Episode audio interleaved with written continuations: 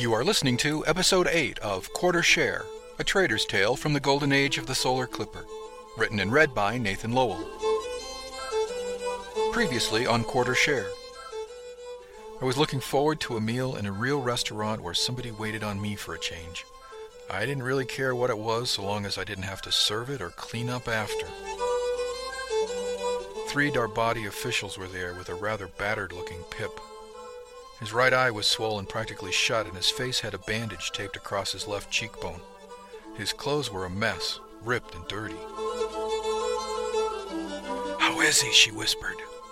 Before I could answer, a hoarse whisper from the other bunk said, He's awake, needs to pee, and is hoping somebody will help him get out of this bunk. Mr. Wang, please see to it that Mr. Carstairs passes the cargo handler exam in six days.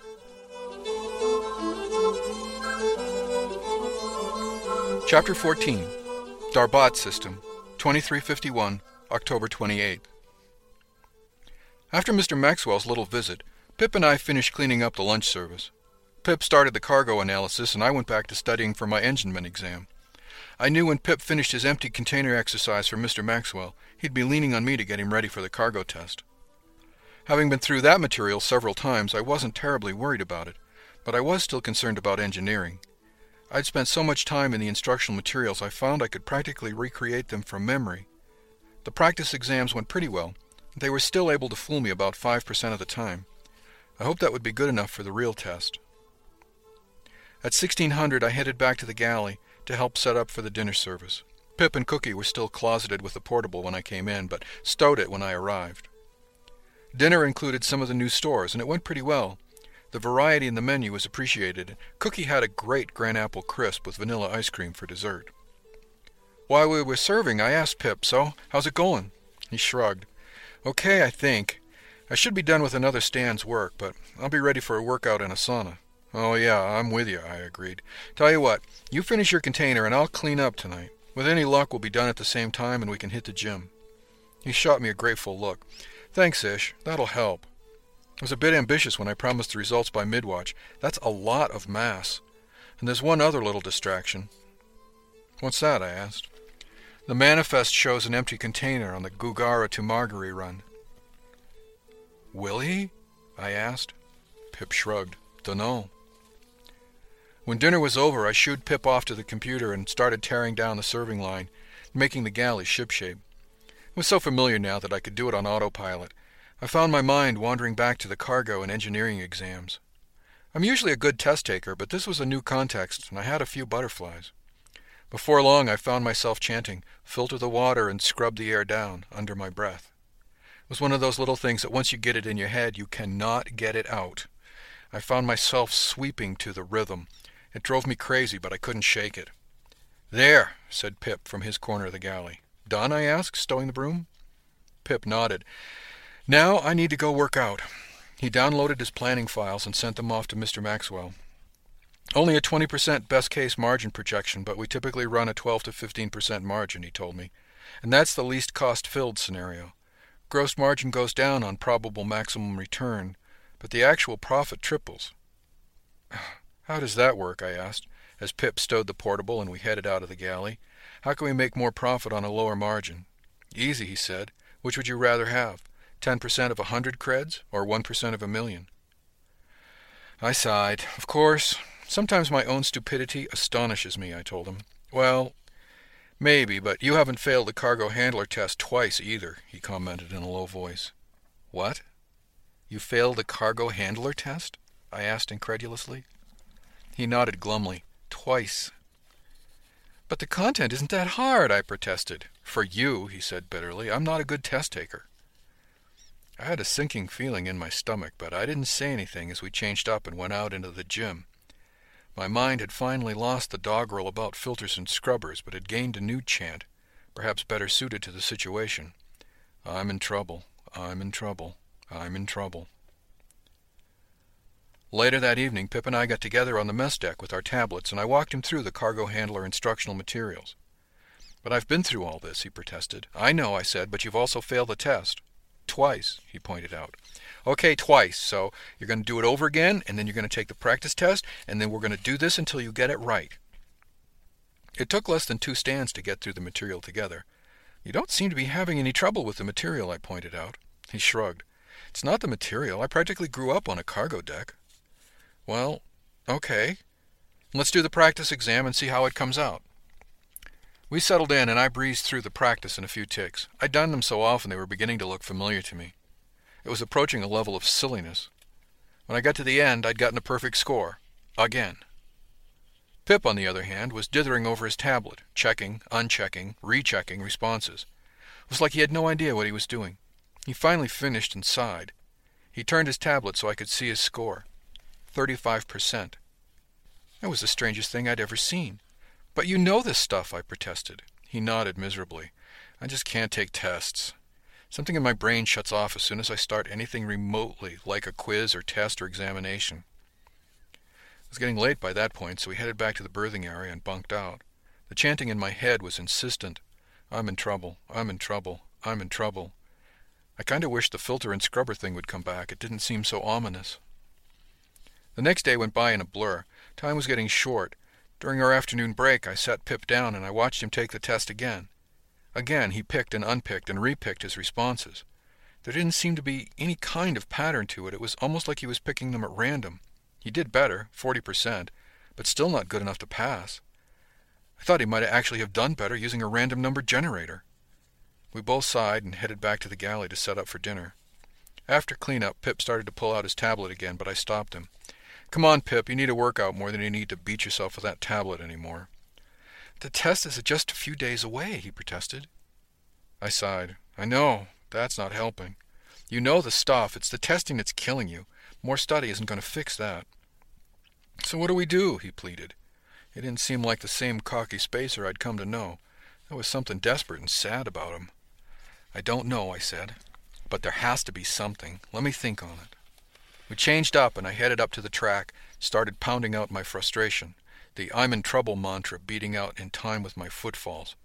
Four laps later, Ron Sham caught up with me and nodded in companionable silence. We ran together for three more laps before she said, You want to talk about it? I looked over at her, startled. About what? I panted. Whatever it is that has you so distracted, she replied. What makes you think I'm distracted? I asked. Well, she said, nodding downwards, you're not wearing running shoes. You're either really distracted or just felt the need to tenderize your feet up here. I barked a single laugh at that and realized she was right.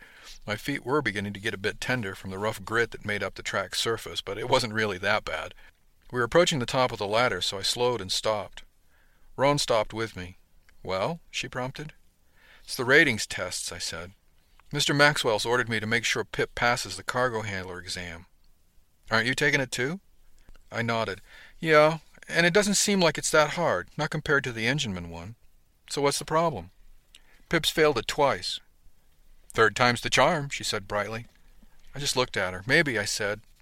But, Ron, the instructional materials for that test are dead simple. There's nothing tricky or difficult about it. If you can memorize a few facts, you should be able to pass it. I'd heard that, Ron nodded. Food handler's the same way. After a tick, she said, Maybe he just has poor memory. I shook my head. No, Pip has a lot of issues, but poor memory isn't one of them. We've been going over the material together, and he hasn't been able to beat a score of 40%. It's like he starts the test and his brain turns off. She shrugged. Maybe he can't read very well. He can ask for an oral exam. I blinked. An oral exam? She nodded. Sure, it's an old tradition, but it's still in the handbook. Back in olden days, sailors weren't known for their academic prowess. The normal way for them to move up in rank was to demonstrate they knew how to do various tasks by doing them. Well, that makes sense, I said thoughtfully. She continued, There's a set of hands-on exercises that the education officer can do for each test, instead of taking the tablet and stylus version. It's not very common because tablet and stylus is just so much easier to deal with, but it's still there. Thanks, I told her. That might just be the answer. I headed down to the sauna where Pip found me a few minutes later, still looking glum. The steam made the soles of my feet sting, but I didn't say anything just then. I wanted to talk to Mr. Von Ickles first. For the next couple of days, Pip and I struggled with the testing materials, quizzing each other as we served on the mess line or cleaned up afterwards. I began to be a bit more optimistic because he answered correctly almost all the time when we were drilling each other informally like that. My conversation with Mr. Von Ickles had gone well, and I was feeling considerably less panicked by the time test day rolled around. It's kind of a misnomer to call it test day. They really test days. Each division has its own day. Some of the tests were rather lengthy, especially as you moved up in the ranks. Traditionally, the first day was engineering, then deck, then steward, and cargo was last. Cookie and Pip shooed me out of the galley right after breakfast mess, and I reported to the ship's office. I was the only one taking the engineman test, and Mr. Von Ickles set me right down to begin. I've always been a good test taker myself. It's like my brain goes into fast motion, and the world slows around me. When I start any kind of formal test, the world fades away, and I'm not really aware of anything except the flow of the test, focused on this question, this answer, I always thought it was kind of weird, but the results were usually pretty good, so I didn't complain. The engineman test was no exception. and I put the stylus down at the end, it had only seemed like a few ticks, but the chrono showed it had been almost a full stand. Mr. Von Ickles shook my hand and said, Congratulations, Mr. Wang. I'll add the engineman rating to your jacket this afternoon. He smiled and showed me the grade. Ninety-two percent. I only needed an eighty to pass. Cargo? I asked. He smiled. It's under control, he said, and winked. As a podcast network, our first priority has always been audio and the stories we're able to share with you. But we also sell merch, and organizing that was made both possible and easy with Shopify. Shopify is the global commerce platform that helps you sell and grow at every stage of your business, from the launch your online shop stage all the way to the did we just hit a million orders stage. Whether you're selling scented soap or offering outdoor outfits, Shopify helps you sell everywhere. They have an all in one e commerce platform and in person POS system, so wherever and whatever you're selling, Shopify's got you covered. With the internet's best converting checkout, 36% better on average compared to other leading commerce platforms, Shopify helps you turn browsers into buyers. Shopify has allowed us to share something tangible with the podcast community we've built here, selling our beanies, sweatshirts, and mugs to fans of our shows without taking up too much time from all the other work we do to bring you even more great content. And it's not just us, Shopify powers 10% of all e commerce in the US. Shopify is also the global force behind Allbirds, Rothy's, and Brooklinen, and millions of other entrepreneurs of every size across 175 countries. Because businesses that grow, grow with Shopify. Sign up for a $1 per month trial period at shopify.com slash realm, all lowercase. Go to shopify.com slash R-E-A-L-M now to grow your business, no matter what stage you're in. Shopify.com slash realm.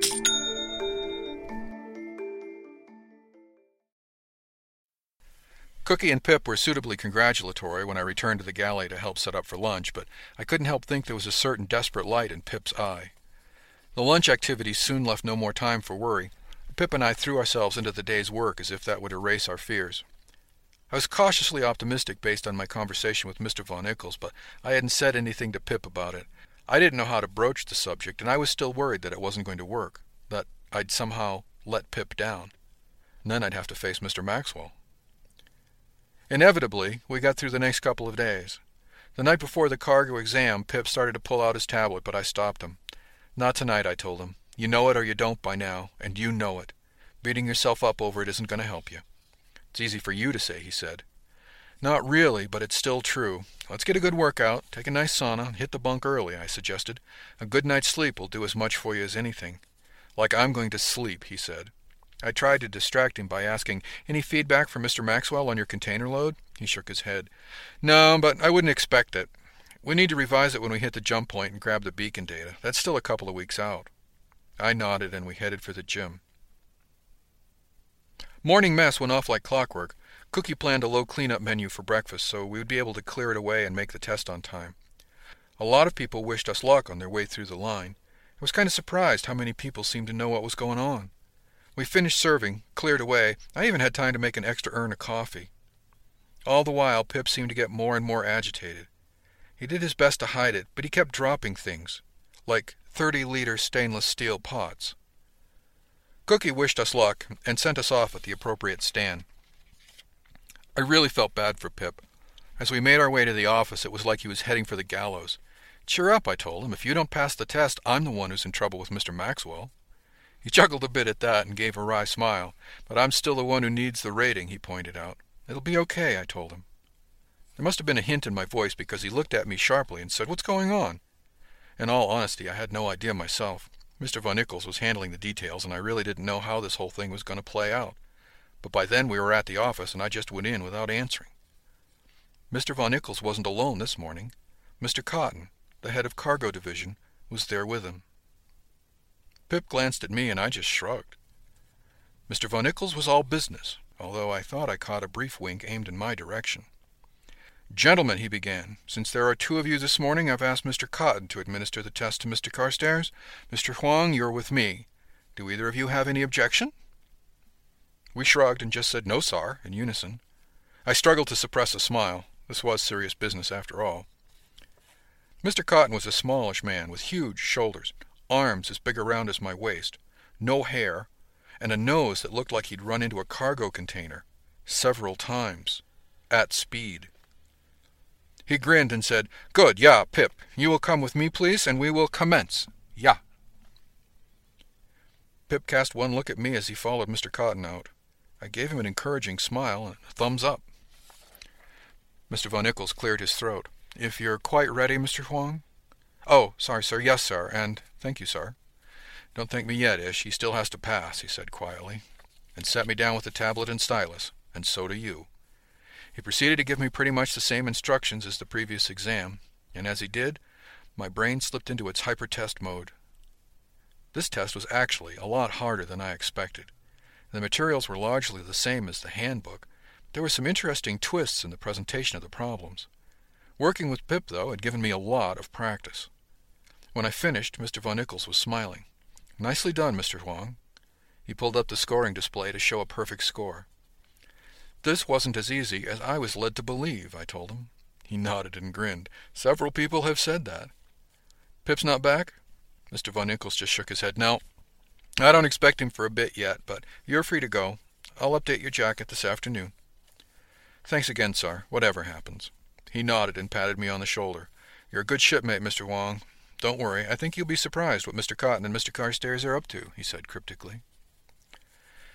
I headed back to the galley and helped Cookie get lunch going. It was almost a full stand later before Pip showed up, looking a little bit bedraggled, but optimistic. Unfortunately, it was almost time for lunch service by then, and we didn't get a chance to really compare notes beyond a hurried, how'd it go? I was surprised to learn he didn't know. Mr. Cotton said he had to report to Mr. Von Ickles before he would release the results, so I don't know, he said with a shrug. He wasn't surprised to learn that I'd passed. Brain boy, he taunted with a grin. Well, it was all over for this quarter anyway, and we got on with the business at hand. Lunch went off without a hitch, as always. Cookie had gone overboard with the dessert course. Apparently, being alone on the galley all morning had inspired him to bake cakes. If I hadn't known better, I'd have thought he was nervous for us. Suddenly, lunch and clean-up were over, and we just stood there for a tick, looking at each other, everybody carefully not saying, now what?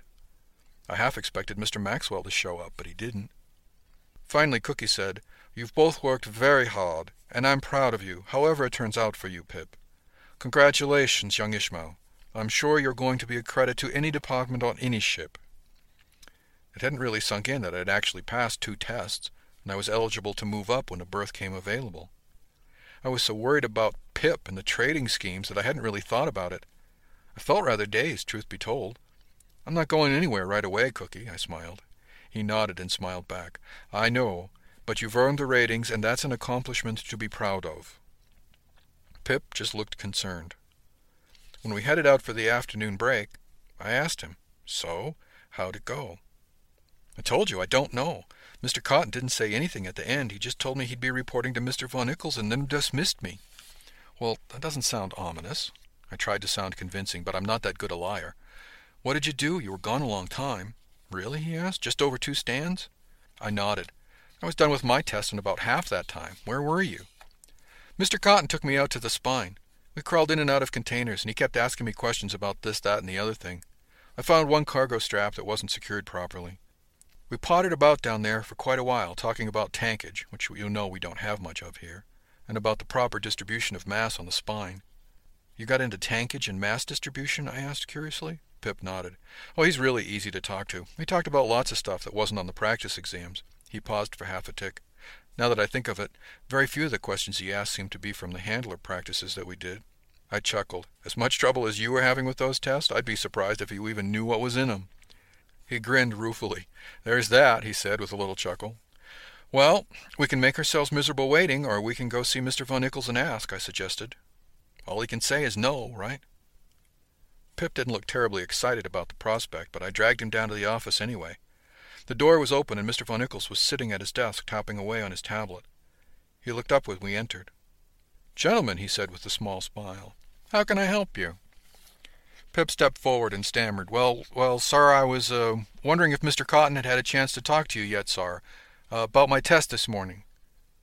Why, yes, Mr. Carstairs, he has. There was a long tick where Mr. Von Ickles didn't say anything else, and I wondered if Pip was going to faint. Finally he started to speak, but had to stop and clear his throat. please, please tell me, Mr. Von Ickles, how did I do? I was just placing the notation in your jacket, Mr. Carstairs. Congratulations for passing the cargoman exam. Pip gaped. Thank you, sir, but, sir, um, you mean cargo handler, don't you? Mr. Von Ickles made a great show of being confused, but I could see the edges of his mouth turning up ever so slightly.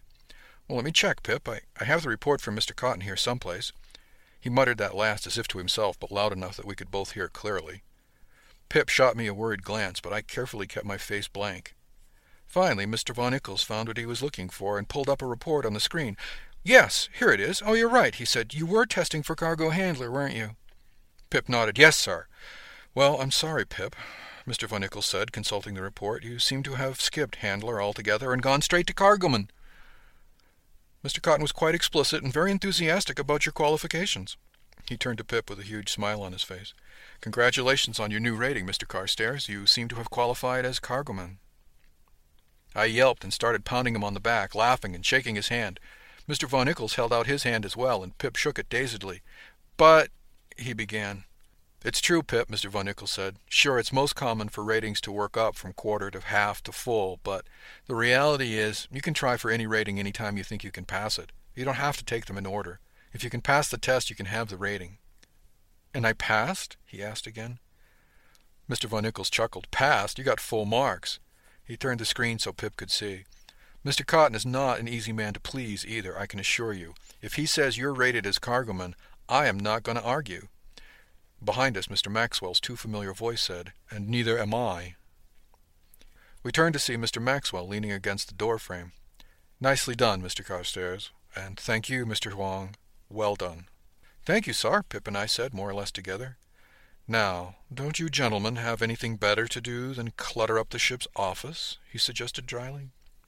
We beat a hasty retreat, heading for the berthing area, both of us giddy with relief. Halfway there, Pip stopped and slugged me in the arm. You knew, he accused me, laughing.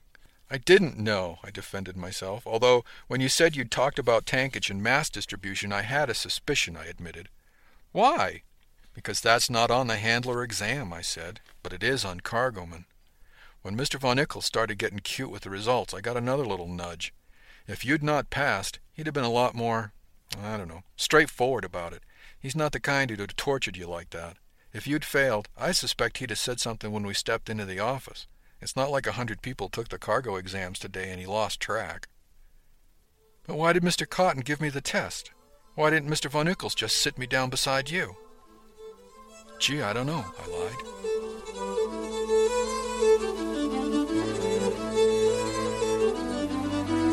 Thanks for listening to Episode 8 of Quarter Share, a trader's tale from the golden age of the solar clipper.